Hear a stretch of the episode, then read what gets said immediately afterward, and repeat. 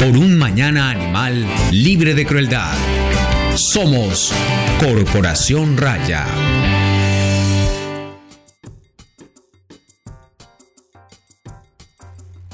Hola, muy buenas tardes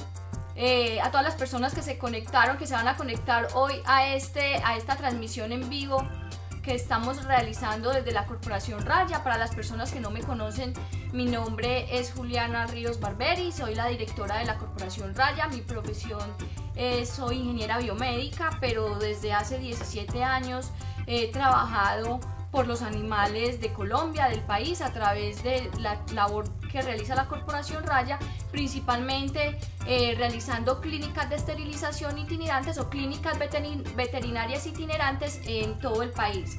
Eh, de nuevo, muchas gracias a las personas que se están conectando a nuestras redes, eh, a nuestros envíos en Facebook e en Instagram. Un saludo para todos el día de hoy queremos tratar un tema que estuvimos o que publicamos esta semana a través de unas imágenes en las que queríamos dar unas recomendaciones o unos consejos sobre cómo debemos proceder en una época tan o sea, esto es nuevo para todos, nadie estaba preparado para esta situación, nadie ni en el mundo de la salud humana ni en el mundo de la salud animal habíamos estado preparados para una situación como esta. Entonces hay eh, un, caudal de información todo el tiempo actualizando eh, sobre los protocolos o lo que se debe hacer en torno a la relación que tenemos las personas con los animales. Y específicamente el día de hoy pues les voy a hablar eh, cómo debemos proceder los que tenemos perros y gatos, compartimos con perros y gatos en nuestras familias, en nuestras viviendas, cómo tenemos que hacer para que para protegerlos a ellos primero que todo y también para evitar que ellos terminen eh, siendo un, no contagiando, sino siendo un motivo de desinformación y que terminen siendo abandonados. Termina todo yendo a proteger a los animales. Entonces, eh, las, las primeras, lo primero que tenemos que decir es que esto eh, no es, es algo que es dinámico, esta información va a ir cambiando y nosotros vamos a tratar en la medida de lo posible de estarles a ustedes eh, comunicando estas actualizaciones, esta nueva información para que los animales sean siempre cuidados y protegidos en esta situación. Entonces, eh, lo que vamos a, hablar eh, primero es lo que ya les venía diciendo, los animales no los van a enfermar, los animales hasta el momento no existe ningún estudio, no existe prueba, no, no y no, los animales no te van a contagiar COVID, o sea, no es posible que un perro o un gato te contagie COVID y tú caigas enfermo por culpa del perro o gato, eso no va a suceder. Se han registrado algunos eh, casos en los que ha saltado el virus de ser humano a otra especie animal, en este caso gatos eh, e inclusive un tigre en un zoológico que se vieron contagiados por una persona que les transmitió ese virus. Eso eh, pues ha sido reportado de esa manera. Sin embargo, vuelvo y repito, la información es muy escasa. Eh, todavía falta estudiar muy bien cómo, cómo sucedió y por qué sucedió ese salto entre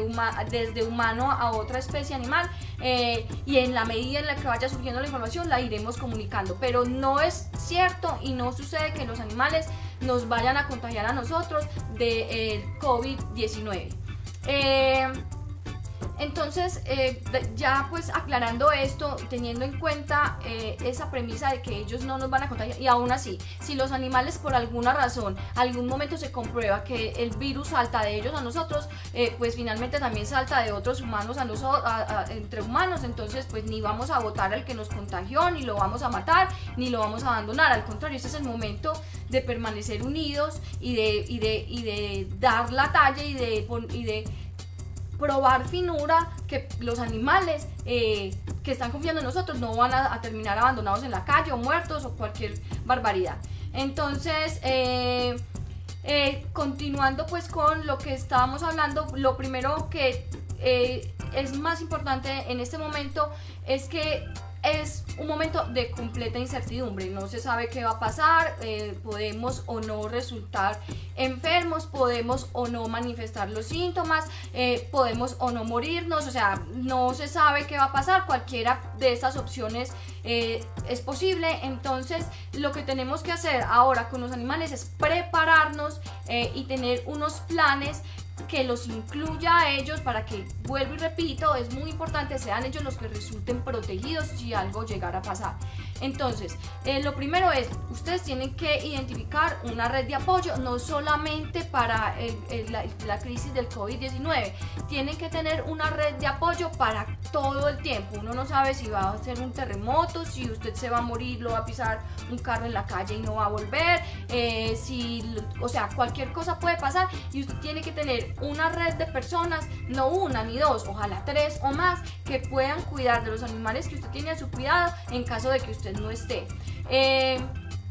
¿Por qué no solo uno? Porque es que ese uno, por ejemplo, en el caso del COVID-19, ese uno también puede ser infectado, entonces va a tener que tener una un segundo respaldo y, eh, y así sucesivamente. Entonces es muy importante por eso se llama red. Hay que tener un grupo de personas, familiares, amigos, vecinos, eh, que nos ayuden en caso de que nosotros faltemos a cuidar los animales con los que convivimos. Eh, es muy importante que esa red pues no sea eh, mi tía Hilda que vive en Canadá, sino eh, mi, vecino o, una persona que geográficamente esté cerca y que pueda cuidar de esos animales. Eso es muy importante. Y también que esa red sepa que existen eh, otras personas, o sea, que si yo soy la primera opción, pues yo sepa que hay una segunda y una tercera y una cuarta, es decir, que haya una buena comunicación entre las personas que están formando esa red de apoyo que me va a cuidar los animales en caso de que yo no esté.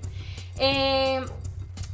a esa red de apoyo uno llega y le tiene todo muy bien escrito. Esto vuelvo y repito, no solamente es para la pandemia del COVID-19, sino para cualquier eh, situación en la que, los, que nosotros podamos faltar. Entonces es muy importante tener un listado de qué comida come el perro o el gato, a qué hora se le da la comida, si toma algún medicamento, qué medicamento toma, por qué lo toma, a qué hora se lo toma, cómo se lo debe de tomar, eh, la información de este es la persona o el médico veterinario o médica veterinaria de confianza que ha revisado a mi animal, le recitó esto, tener esa información muy bien detallada, escrita, para que cualquier persona entienda cuál es la dinámica, la rutina de tu animal y no pues haya un trauma mayor, eh, pues estás faltando y no queremos que el animal todavía no reciba su alimento a la hora que es o sus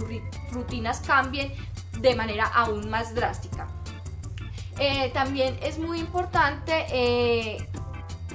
a continuación voy a mostrarles la siguiente imagen. Bueno, esto la pueden ver en, nuestro Facebook, en nuestro Instagram no, pero eh, es muy importante preparar un kit. Este kit, igual que el paso anterior, es un kit que tiene que estar siempre, siempre, bueno, algunas cosas del kit tienen que estar siempre en caso de emergencia. Un terremoto agarra el bolso del perro, un terremoto agarro el bolso del gato. O sea, siempre tengo que tener una expresión, y agarro mi bolso y el de mi abuelita y el de no sé qué. Siempre tiene que haber una, un plan de preparación para cualquier situación. Entonces hay que preparar un kit. ¿Qué va a ir en ese kit?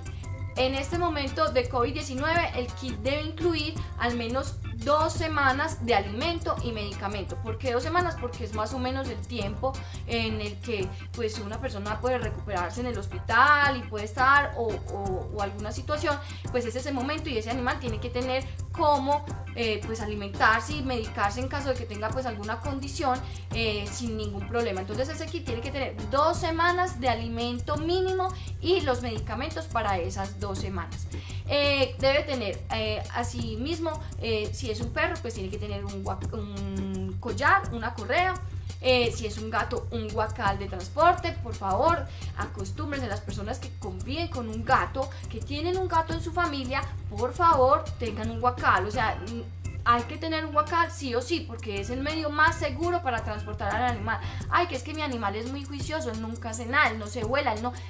Usted no sabe, usted no sabe qué lo va a asustar, si un olor lo va cualquier cosa puede pasar, se le vuela, primero haciéndole unas grandes heridas a usted en sus brazos, se le vuela y no lo encuentra ni mandrake. Es decir, es una cosa por la seguridad de los animales. No nos gusta verlos encerrados, eso es evidente, pero por su seguridad para el transporte siempre es necesario tener un guacal o un bolso de transporte. Eh, entonces eso también en el caso de los gatos. En el caso de los gatos también tiene que tener obviamente arena para gato o el sustrato en el que su animal haga pipí o popó para que pues pueda seguirlo haciendo con la misma confianza al, lugar donde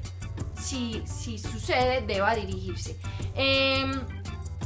muy importante siempre tener a sus animales con una medallita de identificación. Hay ahora todo tipo de, sistemas de identificación, eh, desde, collar, eh, desde medallas hasta el collar bordado, hasta el arnés bordado. O sea, hay un montón de,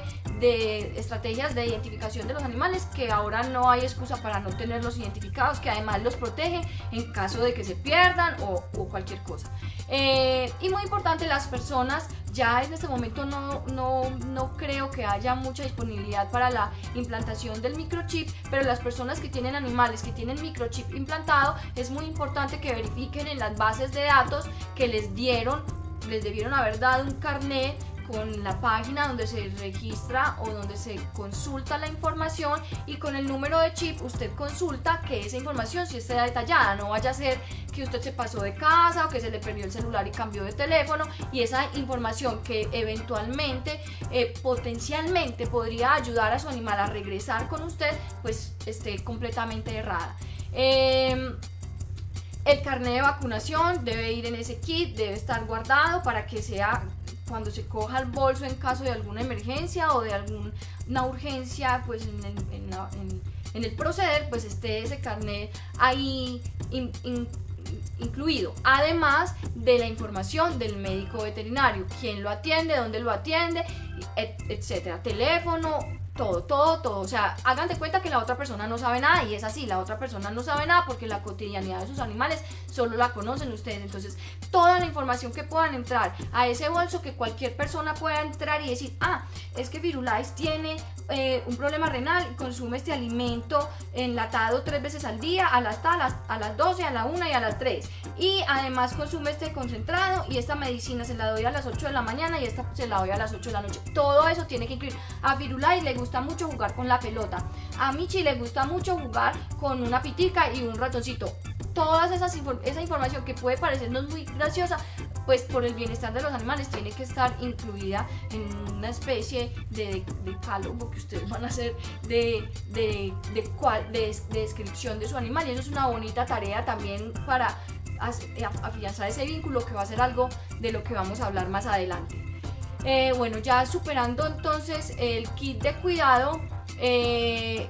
vamos a hablar de qué pasaría si usted se enferma. Ya sabemos que tenemos unas personas que se van a hacer cargo de los animales en caso de que nosotros tengamos que ser hospitalizados o suceda alguna catástrofe, pues sabemos que eh, tenemos a alguien que va a respaldar esos animales. Entonces, y tenemos también un kit una cosa que en caso de que el animal deba de salir de la casa donde vive, pues simplemente sea coger ese bolso y se acabó. Em, aquí hay un... Y no hay una, una respuesta perfecta y no hay algo que se acomode a todas las situaciones porque como les digo, esta situación es cambiante, esto es algo nuevo para todos eh, y pues habrá momentos en los que las recomendaciones cambien y que nos cuestionemos, digamos, bueno, ¿qué será mejor si esto, esto? Pero en resumidas cuentas, los animales van a estar mejor en sus casas, siempre. Eh, en vez de sacarlos o enviarlos a una casa de otra persona que el animal de pronto no conoce esa casa o esa situación familiar, lo ideal siempre es dejarlos en la casa por el bien, de los animales, principalmente para evitar que se estresen, que estén en situaciones que no conocen, con animales que no conocen, etc. Eh, eh, me preguntan que si yo voy a seguir siendo el respaldo de Paola Cristina. Claro, Pau, yo te voy a respaldar. Cuenta con eso. Eh, entonces es muy, es muy importante que tengamos en cuenta algo. Si una persona debe de ser hospitalizada, si una persona por alguna razón no puede eh, hacerse cargo de su animal, lo que lo, importante o lo principal es que intentar que el animal permanezca en la casa. Para que el animal permanezca en la casa es evidente que alguien externo debe ingresar a una, bueno, si la persona vive sola, esto es si la persona vive sola, si la persona no vive sola y los animales están en un núcleo familiar con más, más personas, pues las otras personas deberán hacerse cargo de esos animales. Pero si la persona vive sola eh, y no tiene con quién dejar a su animal, entonces vienen los respaldos y lo primero, lo que se debe intentar hacer es que los animales permanezcan en la casa. Eh, eh, sin tenerlos que sacar de ese entorno familiar de ellos. Eh, sí, se van a quedar solos mucho tiempo, es probable, pero también es muy importante entender que de pronto sacándolos de la casa se van a desestabilizar, van a sufrir de estrés, van a poder enfermarse, etc. Entonces la primera medida sería dejarlos ahí. En el caso de los gatos es un poco más sencillo, eh, son animales que, bueno, uno puede, ni siquiera tiene que entrar hasta la casa adentro, sino que puede hacer el cambio de alimento inclusive desde la puerta y el cambio de la arena desde la puerta sin necesidad de ingresar a la vivienda de una persona que estuvo expuesta al COVID o que inclusive fue contagiada con el COVID. Muchas, eh, los saludo a todos, Andrea, a, yo, a todos aquí que me están saludando. Eh, pues se puede hacer ese, ese, ese, cambio o esa atención en los gatos, inclusive desde afuera de la puerta sin tener que ingresar. Eh, es peligroso y es peligroso no, es un riesgo ingresar a una vivienda de un enfermo. Sí, claro, es un riesgo, porque es que hay que tener en cuenta que si yo tengo esta mano súper limpia, porque yo me, me lavé las manos antes de entrar a la vivienda, pero entré a la vivienda y toqué la chapa que estaba contaminada, la mera chapa, listo, ya me contaminé la mano, ¿cierto? Pero luego fui y pegué la mano de otra parte, entonces ya no solamente mi mano está contaminada, sino que ya fui y llevé la contaminación, en este caso el virus, a otra superficie que otra persona puede llegar y tocar y, tocarse la cara y ya hubo ahí una transmisión sin necesidad de que hubiera un contacto directo entre el enfermo y, la, y, y el nuevo contagiado. Entonces sí, hay un riesgo cuando se va a ingresar a una vivienda de un paciente contagiado con COVID eh, y por eso les digo, sería... Eh, eh, muy pertinente si de pronto esa atención o ese respaldo se pudiera hacer desde fuera de la vivienda, desde la puerta de la casa. En el caso de los perros, pues es más complejo, los perros deben salir a dar sus paseos, entonces pues hay algunos perros que son eh, muy amigables y que van a, cuando abra la puerta a la persona, que evidentemente deberá tener unas llaves para entrar, por eso tienen que ser personas de confianza, pues cuando esa persona abra la puerta, el perro por lo general, si es muy querido y muy feliz, va a venir al encuentro, va a saludar, va a ser fácil ponerle la trailla para sacarlo a dar su paseo. Nunca jamás en la vida se les ocurra ni porque el perro es de mi hermana, ni porque es muy conocido, el perro me ama, no se me va a sacar un perro ajeno sin trailla. Saque lo que le hace, sáquelo con el collar, siéntase usted mal un ratico, pero evitemos que el animal por alguna razón, por alguna razón se pierda. Y siempre con medalla de identificación. Saca al animal con su trailla, lo saca a hacer su vuelta. Eh, eso sí, antes se lava las manos y después de sacarlo se lava las manos. Eh, y, podríamos decir que si se hizo esa relación desde la puerta, muy bien. Sin embargo, hay unos animales, algunos perros, que no van a hacer eso, porque no son muy sociales, porque no van a conocer a la persona eh, que está haciendo el respaldo o porque simplemente no les da la gana. Entonces, esos animales hay que ir por ellos hasta donde estén. Si son animales... Eh, que son agresivos, que de pronto van a estar muy asustados, que se van a meter debajo de las camas, que el acceso va a representar, el acceso a ellos va a representar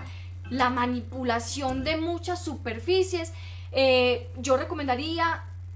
usar una protección personal adicional. Esa protección adicional eh, obviamente incluye siempre, en cualquier caso, la, el tapabocas. Ojalá ustedes aprendan a hacer tapabocas en la casa con eh, tela no tejida de, densa, más gruesa o, y con tela antifluidos que es muy adecuada para este tipo de situaciones eh, y dejemos esos eh, tapabocas desechables para los centros hospitalarios que ahora los están requiriendo. Eh, porque ellos sí están en una constante exposición. Entonces, usar el tapabocas, usar guantes, esto es si la situación es muy compleja dentro de la casa y hay que atrapar el animal por alguna razón, entonces eh, guantes, gafas, si es posible, el pelito bien cogidito, eh, no, no así como yo lo traigo ahora, sino bien cogido, bien recogido para evitar que el pelo mismo toque superficies y pueda también pues ser una vía de contacto adicional. Entonces, eh, hacer de cuenta que uno va a entrar y es así a una casa que está infectada y que uno va a correr un riesgo, pero uno lo hace por el amor a los animales y a la persona que lo dejó como respaldo. Entonces, mucho cuidado y obviamente si el guante se lo pone, ya usted haga de cuenta que eso está sucio, nunca jamás en la vida ni se toque, que le está picando la nariz se jodió, o se, o se, trata de solucionar el problema con el hombro, pero jamás ni toque el tapabocas con la mano, ni la cara, ni nada ya el guante está contaminado. O sea, ya asuma que ese guante está untado y que ustedes si se lo pega en la cara, eh, si se lo pega en la cara se va a contaminar y se va a enfermar. Entonces, así tengan guantes sin tocarse la cara, ni el pelo, ni, ni aquí, ni la ropa, nada. El guante solo toca la superficie que se vaya a mover y ya. Eh, entonces, eh, si, si, usted no se siente en capacidad de hacer eso, pida ayuda, pida ayuda. Eh, yo recomiendo, y es un llamado también a los centros de rescate de los municipios, como el Centro de Bienestar Animal La Perla, que estén prestos a ayudar en esas capturas. Eh, de esos animales de difícil captura, valga la redundancia, eh, porque ellos tienen más experiencia, etc. Eso no quiere decir que se lo lleven ellos para el albergue de la perla y no quiere decir que se lo lleven al albergue de la municipalidad o del municipio de donde usted sea. Quiere decir que ellos que tienen más experiencia se lo van a ayudar a capturar y usted se lo va a llevar para la casa si es que se lo tiene que llevar. ¿En qué casos usted se tiene que llevar un animal? En que en el caso en que se, eh, definitivamente no puede bajo ninguna circunstancia estar solo, porque es un animal muy enfermo, porque ya es un animal eh, muy viejo o por cualquier razón que yo dejo siendo muy optimista al criterio de cada uno de entender en qué momento es adecuado o pertinente sacar un animal de esa vivienda donde está, recordando que lo mejor para los animales es permanecer en la casa donde está. Ahora, si usted tiene que llevarse un animal a la casa suya que ha estado en la casa de una persona que se infectó de COVID-19, aquí hay una complicación, pero es una cosa que tenemos que hacer por el bien de todos nosotros. Entonces, lo primero es que si el animal vino y es un gato, usted lo puede preparar una habitación, le puede preparar una área de aislamiento donde no lo va a tocar mucho, eh, simplemente se le va a brindar el alimento, se lava las manos antes, después se le cambia la caja de arena, se mantienen las medidas de higiene básicas en el, mantenimiento de un gato, que es usted cambia la caja de arena, se lava las manos, la comida, o sea, siempre hay un lavado de manos, esto nunca, se, nunca es eh, suficiente, lavado de manos todo el tiempo, parezcan obsesivos, con todo, locos, todo lo que quieran, pero lávense las manos con agua y con jabón el tiempo que se requiere. Por ahí dice que cante cumpleaños, por ahí dice que cante la canción de Yo no lo que quiera cantar, pero lávense las manos con fundamento. Entonces, eh, ese gato se puede aislar y pasado un tiempo, eh, teniendo en cuenta los tiempos que se supone que dura el virus eh, en las superficies, pues se podrá integrar paulatinamente a la familia que usted tenga y si tiene más animales, con mucha más razón es importante aislarlo, no, no por el COVID-19, sino porque puede haber problemas de estrés, eh, por una, un, metido que llegó que nadie conocía y porque este llegó y va a haber problemas de estrés, entonces siempre es bueno hacer como un distanciamiento antes. Si son perros, es muy difícil que haya un distanciamiento, es muy complicado que eso suceda, que uno tenga el espacio adicional para tener un perro encerrado. Eh, entonces, en ese caso, lo más recomendable es dar un baño, buen baño al perro antes de ingresar a la casa y tratar, yo sé que es muy difícil porque para mí sería, o sea, yo creo que yo sería la primera persona que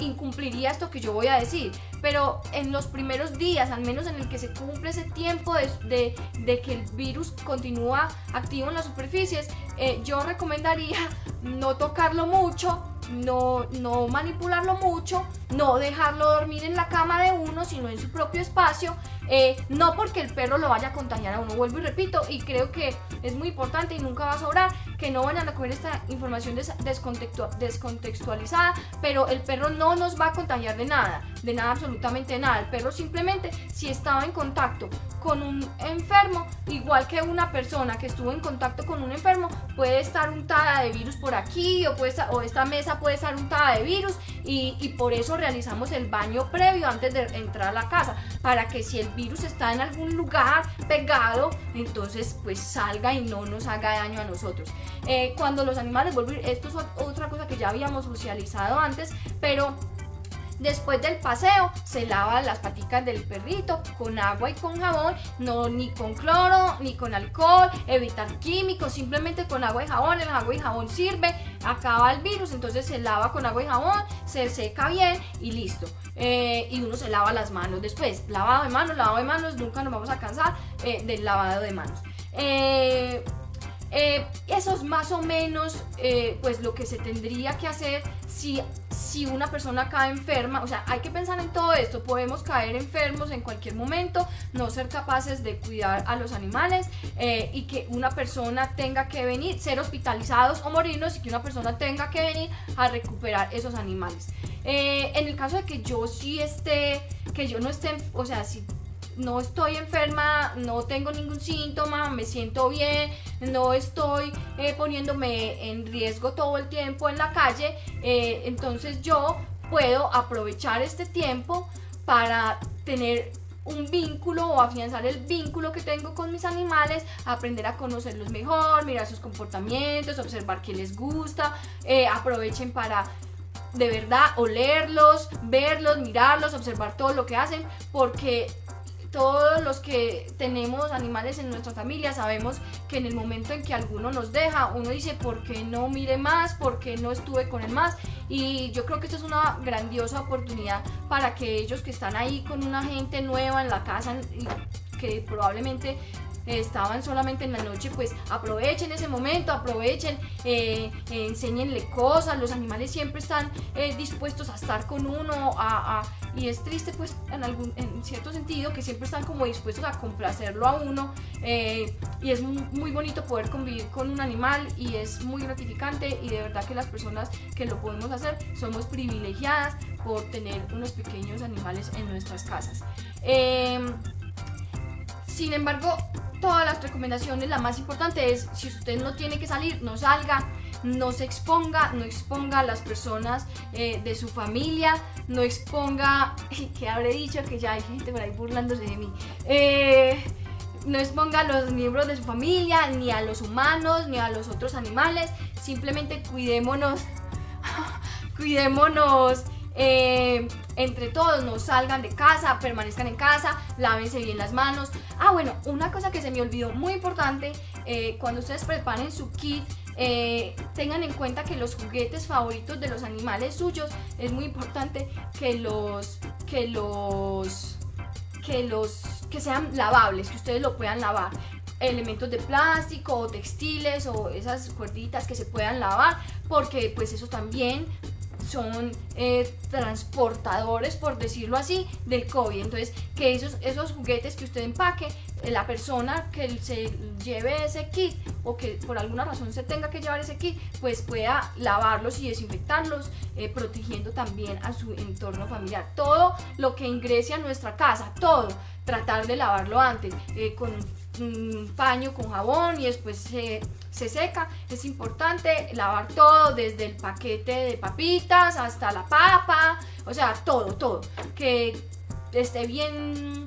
higienizado para que cuando ingrese a la casa pues no sea un motivo o una forma de transmisión a la familia.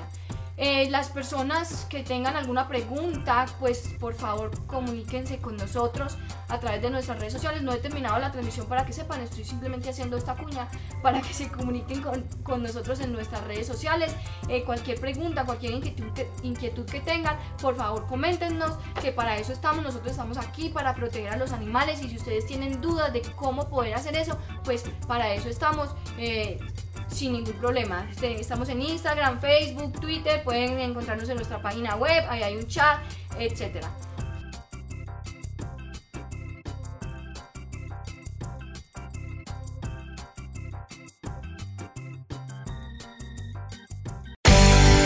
Por un mañana animal libre de crueldad. Somos Corporación Raya.